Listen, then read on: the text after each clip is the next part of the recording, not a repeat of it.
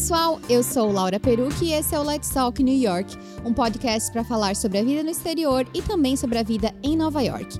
Vocês já sabem, mas não custa lembrar que para comentar esse ou qualquer outro episódio é só me mandar uma mensagem pelo Instagram, laura_perucci. No episódio de hoje, eu recebo a Juliana Ozol. A Ju é catarinense de Floripa e vocês vão ver que o sotaque dela, assim, é, né? Não tem como confundir. E eu conheci a Ju por causa de um canal do YouTube que ela criou com a amiga dela, a Patrícia Lima. Eu acompanhava a Patrícia, as duas criaram um canal sobre maternidade com a Patrícia no Brasil e a Ju em Boston. Ju morava, mora em Boston num piquenique promovido pela Carla Paredes do Papo sobre Autoestima, que é um perfil bem legal para vocês acompanharem, inclusive, se vocês não acompanham. A Ju veio e ela contou um pouco da história dela na época eu fiquei bem tocada com o que ela, com o que ela compartilhou com a gente nesse piquenique, falando da separação dela, de como tinha sido doloroso, de como não tinha sido fácil escolher continuar no exterior, mesmo depois disso. Eu achei que isso tinha uma força incrível e tinha a ver com o podcast de trazer histórias assim. Já tem uns dois anos que isso aconteceu, eu acho, mas a Ju vai trazer a timeline certinho pra gente. Aí nesses dias eu tava pensando em algumas pautas e convidadas e não sei por que ela veio na minha cabeça. Entrei em contato com ela e hoje ela tá aqui para contar a história dela, que eu já avisei para ela que eu, eu não sei muita coisa, mas é é para isso que estamos aqui, para contar histórias. Então, Gil, muito obrigada por topar o convite. Seja muito bem-vinda ao podcast. Obrigada, Laura. Eu que agradeço o convite. Então me conta, como que era a tua vida lá em Floripa? O que que tu fazia, né? E como que surgiu essa questão de morar no exterior? Eu sei que foi pelo trabalho do teu marido, né? Então, eu sou formada em moda. Eu me formei na UDESC em Floripa. E assim que eu me formei na faculdade, eu já estava casada e a gente se mudou para Paris para eu poder fazer especialização. Então essa foi a minha primeira experiência morando no exterior. Fui eu e o meu, meu então marido, né? E uhum. a gente ficou lá durante um ano, depois a gente voltou para Floripa, ficou mais uns três anos lá. E aí a gente se mudou para São Paulo, de novo por conta do trabalho dele. Aí chegando em São Paulo, eu trabalhei com grandes marcas, eu trabalhei na Pop-Up Store com a Marta Medeiros. Eu tive uma loja online também de acessórios, tive blog, foi uma coisa assim bem bem grande. A minha Nossa. parte digital tava bem grande. Uhum. E, e aí depois a gente resolveu ter um filho né? O Lucas. A gente teve que passar por FIV, né? Não foi uma coisa muito fácil todo o processo. E aí eu acabei me distanciando um pouco do digital por conta disso, porque eu realmente não estava, né, conseguindo é, entregar o meu melhor para tudo. E logo na sequência, quando o Lucas tinha mais ou menos um ano, a gente resolveu morar no exterior de novo. E aí foi uma coisa muito engraçada, assim, porque todo mundo me perguntava, tá, mas Tipo, tu tem uma criança de um ano, por que, que tu vai morar no exterior agora, né? Eu achava que ele tinha nascido no, é, no exterior, nos Estados não, Unidos. Não, não, ele nasceu em São Paulo. E aí, para mim, eu tinha muito forte que eu, que eu queria morar de novo no exterior. E na minha cabeça era assim: ou a gente vai agora, ou a gente vai começar a ficar com medo, né? Vai, vai começar a criar, assim, como se a situação fosse muito maior do que aí, a gente não vai nunca mais. Então a gente se mudou em 2014 pela primeira vez. A gente morou aqui perto de Boston, em Cambridge. A gente ficou durante um ano lá. Depois a gente teve que voltar para o Brasil. A gente voltou para São Paulo. E foi nesse meio tempo, enquanto eu estava nessa primeira morada aqui nos Estados Unidos, que eu criei o Coração de Mãe junto com a Patrícia. Sim. Foi uma experiência super legal. E quando eu voltei para São Paulo, também a gente deu continuidade. E aí, nesse meio tempo em que a gente tinha voltado para São Paulo, as coisas já não estavam, claro, muito bem no casamento, né? Porque casamento nenhum termina de uma hora para outra. Sim, mas deixa eu só te voltar um pouquinho e te perguntar essa questão de vocês decidirem né, morar fora. Como, como foi o planejamento? Como, como foi que vocês fizeram isso? Assim, todas as vezes que a gente morou fora, é, foi uma vontade que partiu de mim e o meu então marido fazia acontecer, porque ele é professor universitário. Então os contatos para ele para conseguir um emprego no exterior ou para conseguir uma bolsa no exterior ou uma posição temporária no exterior sempre foram muito mais fáceis, né, do que eu por conta da moda. Normalmente levava em torno de seis meses, oito meses, alguma coisa assim. Né, todo o nosso planejamento. Então, assim, nas duas primeiras vezes, quando a gente foi para Paris e quando a gente veio para cá durante um ano, a gente tinha vistos temporários. Quando a gente resolveu vir para cá de vez, é, que foi 2016, a gente. Ele conseguiu um emprego aqui nos Estados Unidos. E aí o visto dele foi por conta disso, foi o HB1, né? Que é o visto de trabalho. E aí, como é que foi esse retorno ao Brasil depois de um ano aqui? Foi muito estranho, porque assim, a gente viveu uma realidade que a gente não imaginava E a gente se adaptou muito bem a essa realidade. Então, assim, uma das primeiras coisas que eu pensava quando eu voltei. E a gente voltou para São Paulo, né? Pro meio do negócio, né? Uhum. Então, assim, a gente saiu de estar morando aqui nos Estados Unidos andando com o carro com o vidro aberto, com o filho no banco de trás, super tranquilo, sem se preocupar com nada, né? Pra estar tá em São Paulo com medo de de repente perder a vida no sinal, sabe? Sim. Então, assim, sim. isso para mim ficou muito forte, assim. Eu ficava pensando, meu Deus, como é que eu vou criar meu filho aqui? Porque uhum. uma coisa é você nunca ter experienciado, você nunca ter vivenciado a outra realidade, né? É. Você acaba se adaptando, você sabe que tá bom, é, é é horrível, mas essa é a minha realidade. E de repente, quando você vê que existem coisas diferentes, você vê que existe uma outra maneira de viver, você ter que se adaptar a isso de novo, eu acho que é muito difícil. Então, isso foi muito forte pra gente, assim, isso foi um motivo muito forte pra gente de querer voltar para os Estados Unidos em definitivo. Uhum. E aí, como é, que, como é que vocês começaram a organizar esse retorno? Logo quando a gente estava saindo daqui para voltar para o Brasil, a gente já deixou bem claro que a gente queria fazer isso, então ele já começou a ativar os contatos, né? Quando veio essa proposta, foi mais ou menos a gente se mudou de volta para São Paulo era setembro, foi mais ou menos em março. Ele recebeu essa proposta para vir para cá de vez. Ele aceitou a proposta, em abril a gente veio para cá para procurar apartamento, para procurar escola, essas coisas. E em setembro já do ano seguinte a gente já tinha se mudado. Tu tinha algum plano para ti nessa mudança? Porque daí vocês mudaram essa segunda mudança para algo a mais a longo prazo, né? Porque o H1B também te dá essa esse prazo maior, né, para ficar. E o que... Ele me dava possibilidades, né? Para mim foi muito conturbado, porque assim, quando a gente estava em São Paulo, as coisas já não estavam boas. A gente já estava naquele, tá, separa ou não separa, continua ou não continua já, a, a, separação já era uma coisa tangível pra gente, entendeu? Já era uma, uma coisa que a gente já estava pensando. Mas Sim. ao mesmo tempo a gente estava se mudando de país. São duas coisas que normalmente não se conversam, né? Elas não se encaixam. Como assim? Sim, Você é vai fazer uma estranho escutar isso. Você vai fazer duas mudanças gigantes de vida. E isso era uma coisa que muita gente próxima, porque, claro, não abri para todo mundo, mas muita gente próxima que sabia eles me perguntavam, tá, mas tu tá maluca? Como assim tu vai mudar para outro país? Aí vai chegar lá, tu vai se separar, tu tá indo por causa dele, tu vai se separar quando chegar lá, e aí? E a tua vida? O que, que tu vai fazer? Claro, isso me deixou muito abalada, assim, né? Fiquei muito em dúvida por conta disso. Mas a única certeza que eu tinha, Laura, assim, na vida, é que eu não queria que o meu filho fosse afetado por uma decisão de dois adultos. O meu, meu ex-marido não ficaria no Brasil, ele não deixaria de aproveitar essa oportunidade de vir para os Estados Unidos. Sim. E o fato da gente decidir se separar ou não iria afetar meu filho se eu ficasse no Brasil, né? Então, para mim, não tinha muito o que pensar. Era decisão lógica, era decisão óbvia. Se o pai dele tá indo para os Estados Unidos, não importa o nosso status, não importa se a gente tá junto ou não, o meu filho vai ficar próximo do pai dele nos Estados Unidos. Entendeu? Então, para mim, assim, eu não cheguei a pensar nem duas vezes, tipo, ai, mas o que que eu vou fazer da minha vida? Ai, mas como é que eu vou me recomeçar? Não, para mim isso nunca foi uma questão. Isso a gente dá um jeito, entendeu? Isso eu sempre tive muito claro, assim. Fácil não foi, ainda não tá sendo, né? É um processo é, desgastante, é um processo muito longo, eu acho, sabe? Até Sim. as coisas realmente, tu, tu poder dizer que as coisas estão, ah, beleza, agora tá tudo certo, tá tudo ok. Mas eu nunca tive dúvida quanto a isso. Eu queria que meu filho crescesse perto do pai. Então vocês acabaram se separando depois dessa segunda vinda para os Estados Unidos. E em nenhum momento, então, passava pela tua cabeça voltar para o Brasil? Não. Como foi para ti se ver em outro país, né, já não podendo depender do, do marido, até porque essa questão do H é uma coisa que não se fala muito, né, porque a esposa, por exemplo, não tem a permissão de trabalho, né? Tem um monte de coisa que limitam as acompanhantes de, de, de, de, Eu digo acompanhante de marido porque a maioria esmagadora das pessoas que conseguem esse visto são homens. Então, assim, a gente está falando de muitas mulheres que estão nessa situação. Tu fez algum plano? Como que tu se organizou? Como tu organizou a tua vida? Porque talvez tenha alguém aí que está escutando a gente, que às vezes, né, é, fica naquela dependência presa, tipo, não, eu não posso me separar porque eu dependo dessa pessoa. Tipo, muitas mulheres acabam ficando numa, num relacionamento por dependência, seja dependência emocional ou dependência financeira, não por amor ou por companheirismo, não tem mais nada.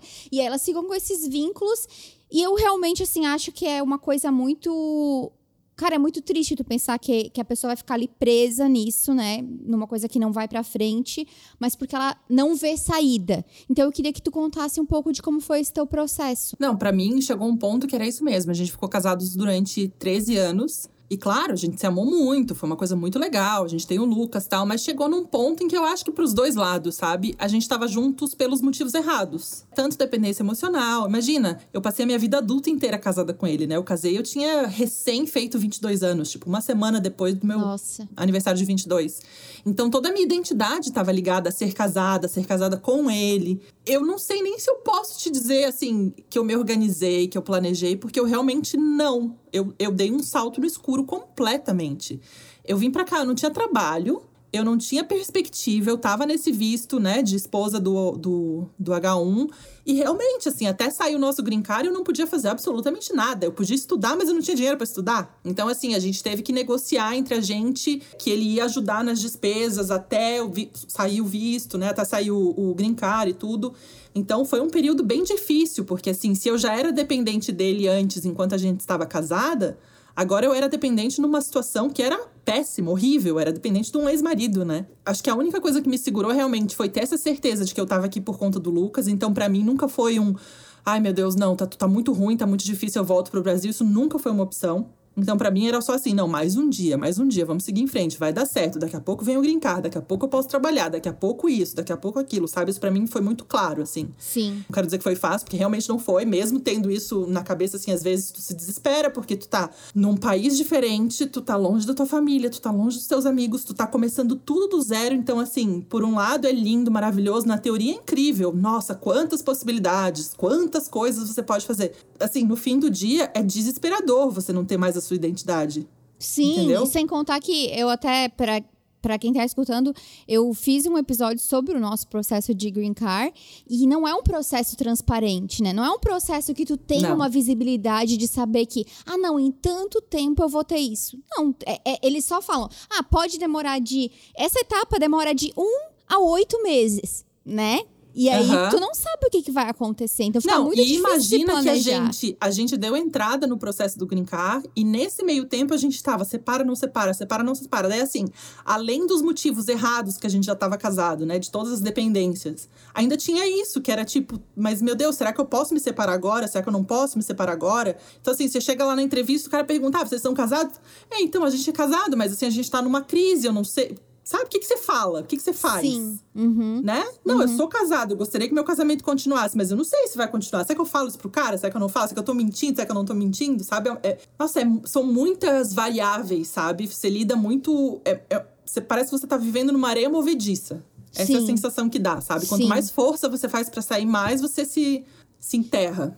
E aí, Gil, além de tudo isso, né, de passar por uma separação, de não saber o que, que vai acontecer, de estar em outro país, tu falou dessa, dessa questão da tua identidade, né, que tu sempre foi a esposa dele por, poxa, Uhum. 13 anos um casamento.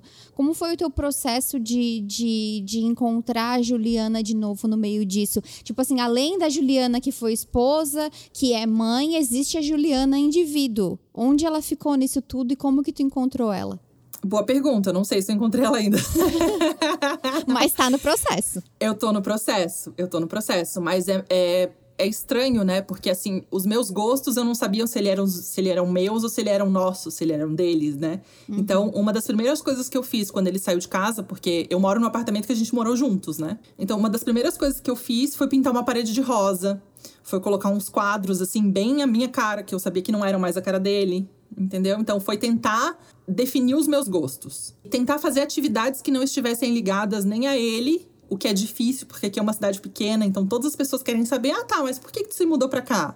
Aí eu conto mais ou menos a história: ah, tá, mas ele dá aula onde? Aí tu explica, daí a pessoa: ah. Tipo, tu acaba ficando ligada ao que era antes, né? Sim. Então eu tenho tentado, assim, fazer muitas atividades que não tenham nem a ver com o Lucas e nem a ver com, com nada com ele, assim. O que é muito difícil, porque, assim, aqui é subúrbio dos Estados Unidos, é uma cidade pequena. Então, a maioria das pessoas que você conhece na escola, por exemplo, são pessoas casadas, com três filhos, aquela casa branquinha, com a porta vermelha, cerquinha, cachorro, aquela coisa toda, né? Sim. Comercial de margarina. Exatamente, que era a coisa que eu sempre quis. Tipo, isso sempre foi o sonho da minha vida. E de repente eu tá aqui nos Estados Unidos e me ver completamente diferente dessa realidade. Por muito tempo eu fiquei com vergonha. Então, assim, eu não queria socializar com as mães da escola, porque eu tinha vergonha da minha situação. Sabe? Eu não sabia nem onde me encaixar, nem o que falar, nem o que elas iam pensar. Isso foi muito forte pra mim. E assim, eu acho que um turning point, assim, para mim. Uma coisa que mudou muito a minha, a minha visão foi que um dia é, eu tava chorando, assim, porque é uma coisa muito estranha quando você se separa. Porque por mais que você não, não queira mais estar na relação, você não veja mais futuro na relação, você sofre muito com os sonhos que você tinha, com os planos que você tinha, que de repente vão por água abaixo, né? E, e aí eu lembro que um dia eu tava assim na cozinha, tinha colocado o Lucas para dormir, tava na cozinha, tipo, nossa senhora, meu Deus, o que, que eu vou fazer da minha vida? Os meus sonhos já eram. E aí eu lembrei que o meu sonho era ter a tal casinha do comercial de margarina, com filho, com cachorro, e eu falei, cara, tá bom, eu não tenho mais marido, mas eu tenho filho, eu vou adotar um cachorro. Uhum. Porque essa é uma parte do meu sonho que eu posso ter. Sim. Eu sozinha posso ter. Uhum. E aí eu adotei um cachorro. Isso para mim foi meio que um marco, assim, tipo, cara, não, os meus sonhos não acabaram, os meus sonhos ainda eles vão ser um pouco diferentes, eles de repente não vão ser no timing que eu tava pensando, mas eles ainda vão acontecer. Então eu acho que isso também, você ressignificar os seus sonhos, faz muito parte de você se encontrar, de você se achar. Porque a Juliana, que era casada há 13 anos, era a que queria esses sonhos. Será que eu, hoje, com 38, morando sozinha com meu filho, depois de tudo que eu passei, eu ainda quero esse sonho? Né? Então, acho que, que vale, às vezes, você parar e ter uma conversa honesta com você mesma, porque isso vai te ajudando a definir de novo a sua personalidade, sabe? Sim. Sim, e tu pode construir novos sonhos, né? Sim. E me conta um pouco sobre a tua carreira profissional. Como que quando tu, tu quando tu, o que que tu fez quando tu recebeu o teu green card?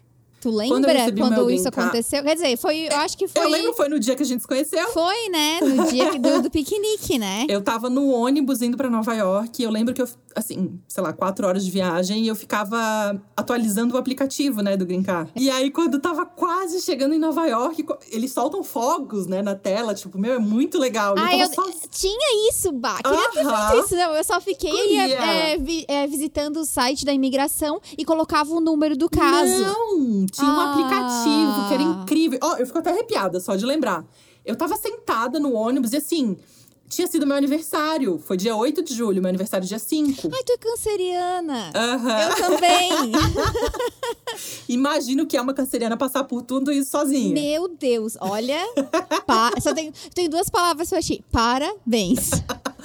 pois é, não é fácil. Mas aí eu lembro que eu tava no ônibus e foi assim, tipo, vou para Nova York porque estou muito triste, muito deprimida, vai ter o piquenique do papo. Eu já conheço a Carla faz um tempão. E assim, eu precisava me sentir acolhida no meu aniversário, sabe? E aí eu lembro que eu tava no ônibus, assim, mas naquela tristeza profunda, sabe? E de repente eu abri o aplicativo, atualizei, cara, só fogos de artifício na tela. Seu green card foi aprovado. E ele foi aprovado no dia do meu aniversário. Então, para mim, foi muito emblemático isso, sabe? Sim. Foi tipo assim, cara, vida nova.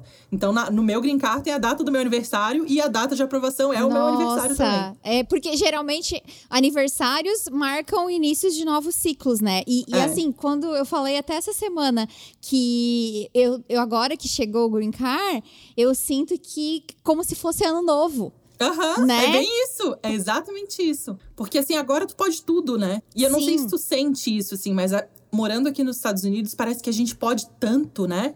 Parece assim que, meu Deus, não tem barreiras, não tem, sabe? A gente Uhum. já tá assim com tantas coisas que são básicas, resolvidas, né? Sim. Que a gente não precisa se preocupar, que a gente consegue ir mais além. Não sei, é uma sensação diferente. Sim. Tu teve essa ótima notícia no perto do, do teu aniversário e depois eu lembro quando tu falou realmente a Ju tava muito emocionada e aí ela abriu o Nossa, coração foi. bom foi bem tão marcante que eu nunca me esqueci né acho que a única história que eu lembro daquele dia é a tua É, e aí o que que a Juliana fez depois disso Aí a Juliana foi atrás de emprego. Eu tava topando emprego de qualquer coisa. Eu só queria ser independente. Só que aí, assim, né? Tu sonha, ai meu Deus, tá, eu vou me separar, vou começar uma vida nova. Aí vai vir o green card, eu vou ter uma carreira. E, e não é bem assim. é tipo o início de um sonho deu tudo errado É mais ou menos. É tipo assim, nossa, não é tão fácil assim, sabe? Então, tipo. O meu green card saiu em julho. Logo na sequência que eu voltei de Nova York, eu comecei a aplicar para empregos. Eu consegui o meu primeiro emprego, foi em novembro. E eu lembro que, assim, já tinha passado três meses e eu tava, meu Deus do céu, meu Deus do céu, meu Deus do céu, nunca vai dar nada certo. E aí eu achei uma promoção para ir para Londres, foi uma coisa assim absurda, tipo 250 dólares ida e volta. E a minha melhor amiga mora lá. Eu preciso de um colo, tá mais barato do que pro Brasil, eu vou para lá. E eu passei uma semana lá e foi incrível, maravilhoso, foi tudo que eu precisava, sabe? E quando eu tava lá, eu recebi a resposta de que eu tinha conseguido um emprego. E aí, quando eu voltei, foi, era um emprego na Macy's. E eu comecei de é, assistente da personal stylist. E tu ainda conseguiu algo, tipo, na tua área da de minha moda. área. Que legal. E era uma vaga temporária. Ela era só para holidays. Então Uhum. ela iria começar em novembro e até janeiro. E aí, meu, eu abracei aquilo e foi tão legal. E uma coisa que é engraçada, falando em abracei, né? É, quando eu fui fazer a entrevista para essa vaga, a minha chefe, ela era, tipo, filha de alemães, americanona, assim, tipo, sabe? Super séria, super. Fria. super fria, mas um amor, uma querida. Cara, no final da entrevista de emprego, eu não levantei e dei um abraço nela. Brasileira, né? Ela ficou dura, assim. Aí eu pensei, pronto, perdi, né? Perdi o emprego. Aí deu um dia, ela me ligou, eu falei, bom, então beleza. E foi um, assim, foi uma delícia trabalhar com ela. Foi muito bom, sabe? Foi tudo que eu tava precisando. E foi, claro, super puxado, porque, né, Natal, tudo, é, pra varejo é uma época muito complicada. E aí, quando chegou em janeiro, final de janeiro, começo de fevereiro, que eles, que eles tinham que terminar meu contrato, eles falaram: a gente não quer deixar tu ir embora, porque a gente gostou muito de ti, gostou muito do teu trabalho, mas a gente não tem uma posição pra ti, não tem nada pra te dar. Eu falei, cara, então me dá uma posição de vendedora que seja, sabe? Eu fico no caixa, tá ótimo, maravilhoso, até vocês conseguirem alguma coisa. E aí eu fiquei nessa loja de fevereiro até abril. E em abril eles conseguiram uma posição de personal stylist pra mim em outra loja. Então eu comecei em novembro como assistente de personal stylist e em abril eu já tava com a minha posição definitiva de personal stylist. Sim. E tu continua lá ou não? Eu continuo. E aí agora eu tô trabalhando com a Simple de novo. Sim, sim, sim. A Simple, pra quem não sabe, é. Bom, faz aí o merchan.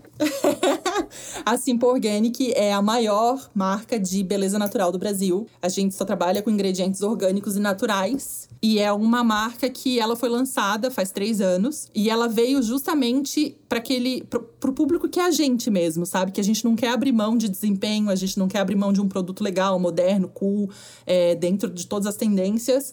Por, porque ele é natural. E aí é, é a Simple Organic. É, a marca é muito legal mesmo. Eu queria saber, nesse teu processo todo, né, de. De, de vir morar nos Estados Unidos num, num, né, em meio, querendo não, de uma crise de casamento, de se separar aqui nos Estados Unidos, de ter um filho, de ter que estar tá dependendo de alguém e aí começar tudo de novo. Quais, quais foram os teus maiores aprendizados nisso? Que, que tu diria pra Juliana do, do passado, que, que tava lá perdida? Putz, eu acho que o meu maior aprendizado foi que eu consigo contar comigo mesma e dar conta. Porque eu acho que isso era maior, um dos maiores medos, assim. E eu acho que isso é inerente a uma pessoa que tá casada, sabe? A uma pessoa que tá casada por muito tempo, que tem um parceiro por muito tempo. Porque por mais que você não queira ser dependente, você acaba sendo dependente um do outro, né? Sim. Eu não acho que seja uma via de uma mão só. Os não, dois e, acabam e sendo fora dependentes. que, que a dependência, quando a gente fala, não é só a dependência financeira, né? Existe a Sim. dependência emocional, né? Exatamente. E eu não acho que dependência seja necessariamente uma coisa ruim, entendeu? Uhum, É assim, você depende um do outro pra vida que você tem funcionar. Pra mim, assim, eu sempre tive muito medo. Tá, mas se eu tirar essa peça da minha vida, como é que eu vou viver? Como é que vai funcionar? Como é que vai, né? Como é que tudo vai acontecer? E aí, de repente, quando você não tem opção, quando você se encontra podendo contar só com você mesma, você percebe que, cara, dá, sabe? Você, você se adequa, você acha maneiras. Eu vejo amigas minhas que se separaram no Brasil. É tão horrível quanto, dói tanto quanto, mas elas estavam perto de amigos, elas estavam perto da família, né? Eu não tive nada disso, assim. Tive que criar amizades aqui. Por sorte, eu sou muito sociável, né? Então eu consegui fazer amizades assim muito fortes, pessoas que eu posso contar realmente, tipo, quando a minha mãe veio pra cá, ela ficou doente duas vezes, eu só larguei o Lucas na porta da casa de uma amiga e falei: "Se vira". E fui pro hospital com a minha mãe. São duas coisas assim, você acaba aprendendo que você pode contar muito com você mesmo e que você vai dar conta, e você acaba criando relações com as pessoas muito de de troca, mas não num sentido ruim, num sentido pejorativo de eu só tenho interesse em você pelo que você pode me dar.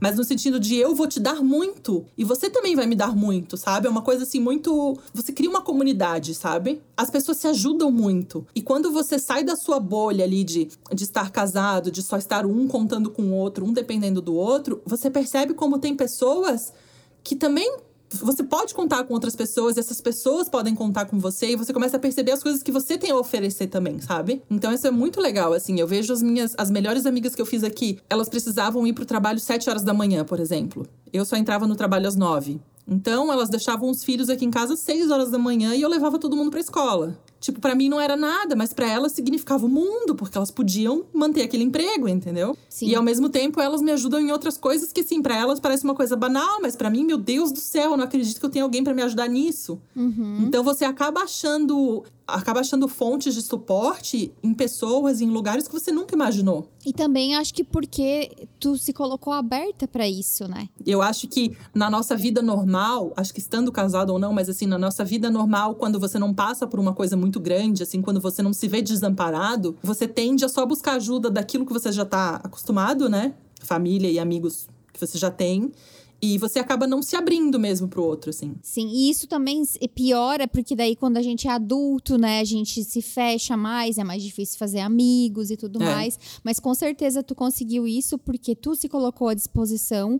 E aí quem tava na mesma energia veio e aí foi só Sim. sucesso, né? Eu acho que esse pra mim seria o maior conselho, sabe? Eu passei por fases aqui, Laura. Tive um período no ano passado que eu tive uma depressão profunda, assim, que eu mal conseguia sair da cama. A única coisa que eu conseguia fazer na minha vida era cuidar do Lucas, mas assim, eu botava ele na escola, eu voltava pra casa, eu dormia até a hora de pegar ele. Eu dormia e comia, eram as duas coisas que eu fiz. Eu engordei, meu Deus, 30 quilos em três meses. E se eu pudesse dar um conselho pra mim mesma, assim, naquela época, ou pra qualquer pessoa que tá passando por essa situação, é se coloca no mundo. Por mais que você tenha vergonha, por mais que doa, por mais que você ache que, meu Deus do céu, hoje eu não consigo nem sair da cama, sabe? Se coloca no mundo. Porque tem pessoas na mesma situação, tem pessoas que já passaram por isso, tem pessoas que querem ajudar e não tem quem ajudar. Então, Sim. a partir do momento que você se coloca aberta, as pessoas te acolhem, as pessoas te confortam, sabe? Isso é uma coisa que eu não imaginava, assim. Eu sempre pensava, isso é uma coisa que, cara, minhas amigas já devem ter escutado isso mil vezes, mas assim. Eu, como canceriana, eu sempre chorei a minha vida inteira por tudo. Eu sou Ai, eu canceriana te com ascendente em tanto. câncer. Ah, Imagina, nossa senhora. Tipo assim, ó, sabe? Propaganda de Natal. Meu Deus, eu chorava, me chora. Hoje, pra sair uma lágrima, meu Deus do céu. Porque eu tenho muito medo de começar a chorar e não conseguir me reerguer de novo sozinha, entendeu? Uhum. Então eu tenho muito medo de me abrir e de repente desmoronar. Mas todas as vezes que aconteceu, tinha gente do meu lado pra me amparar. E gente assim que eu nem imaginava, sabe? Tipo, as pessoas assim mais, sei lá, minha ex-chefe, que volta e meia me manda mensagem pra saber se tá tudo bem comigo ou com o Lucas, se a gente tá precisando de ajuda. E eu sei que se eu precisar, eu posso contar, entendeu? Sim, sim. Então, assim, você acaba percebendo que a, a tua vida se expande. Isso é muito forte. Então, por exemplo, assim, agora durante a pandemia, né? A gente ficou trancado em casa durante os três primeiros meses, mas assim, muito restritamente. A gente não fazia absolutamente nada.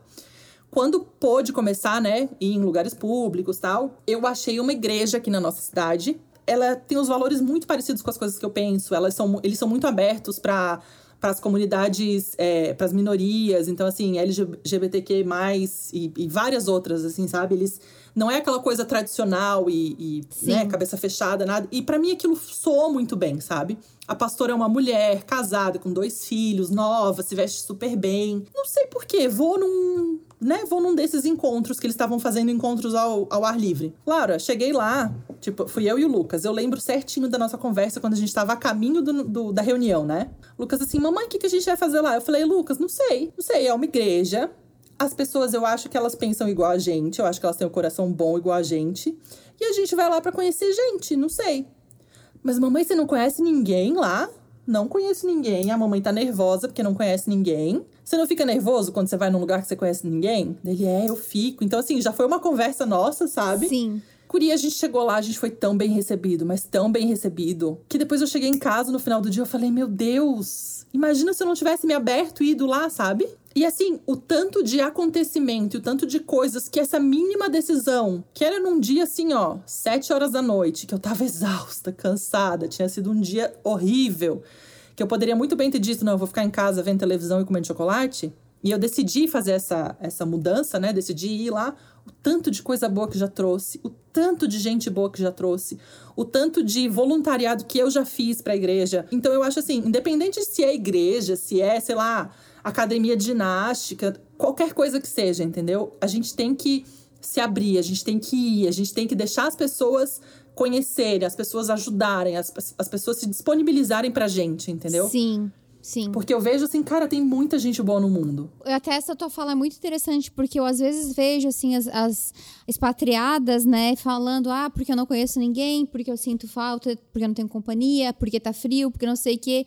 E, e o quanto que as pessoas realmente estão se colocando no mundo, né? Pra, Exatamente. tipo assim, vou me colocar aqui numa posição para eu conhecer pessoas, vou fazer algo diferente, porque se o que tu tá fazendo não tá funcionando, é muito fácil tu ficar só naquela tua zona de conforto. Ah, deixa eu aqui Sim. nos mesmos lugares, com as mesmas Aham. pessoas. E a gente E que deixa mora eu reclamar fora. que eu tô longe da família, deixa eu reclamar que eu tô longe dos Exato. amigos. E aí Exato. você entra num ciclo vicioso, né? E aí eu vou te contar uma coisa, assim. Estando solteira, né? Que aí, de repente, pra quem tá na mesma situação, acho que pode ser uma boa coisa. A gente acaba sendo bombardeada com esses aplicativos de, de namoro, de date, de não sei o que, não sei o que.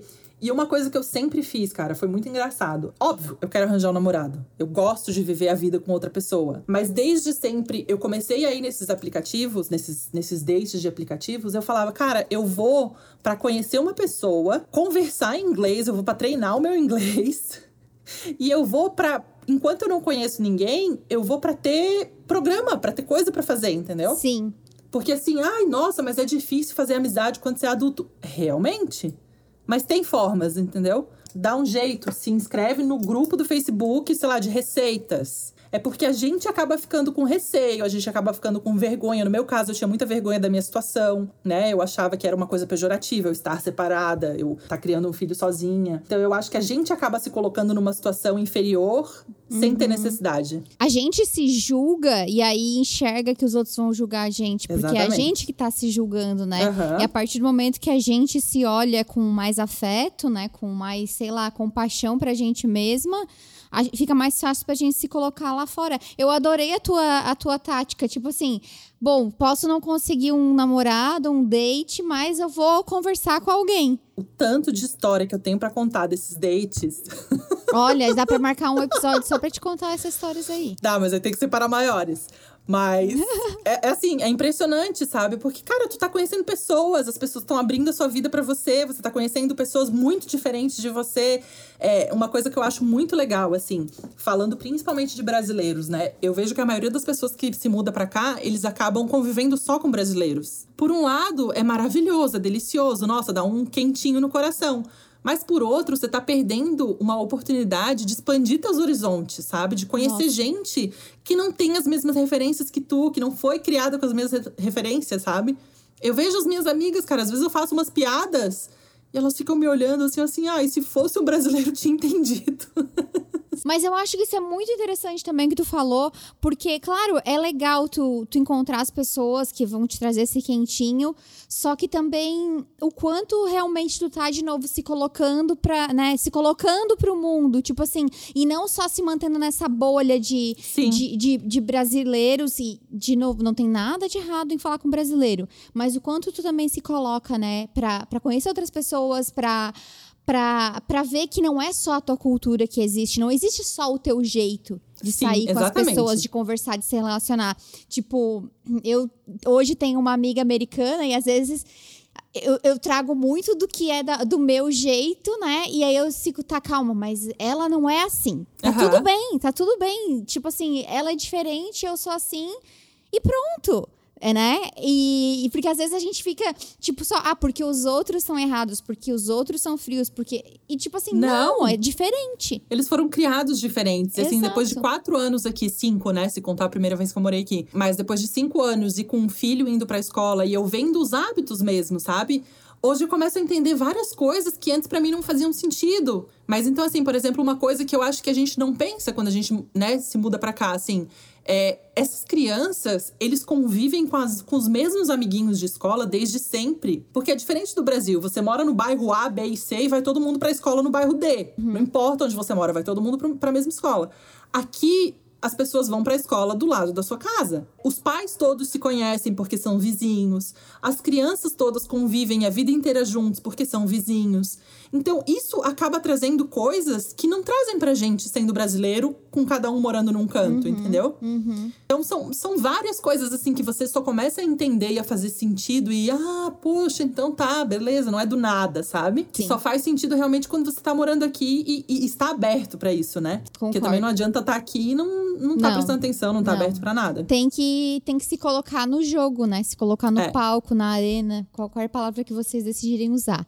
E tu sabe que uma coisa, Laura, assim, ó, que eu que para mim funcionou muito, tá? Eu não sou sempre expansiva assim, eu não sou sempre sociável assim. Tem vezes que eu só quero assim, nossa, virar invisível e que ninguém me veja. Mas nesses momentos em que eu sei que é crucial eu me botar pra fora, eu ir fazer alguma coisa, eu penso que eu sou um personagem. Eu não penso muito, sabe? Então, assim, ai, mas a Juliana é insegura, ai, mas a Juliana tem autoestima baixa, ai, mas a Juliana é isso, isso. Tá bom, mas a personagem não tem. A personagem se acha incrível, maravilhosa e ela vai chegar lá e vai arrasar. E eu nem penso muito, tipo, é a personagem que vai. Aí quando eu chego lá e vejo que dá certo, eu falo, ah, legal. Então, beleza, a Juliana pode ser assim. Massa. Olha aí, gente, muitos conselhos, muitos conselhos.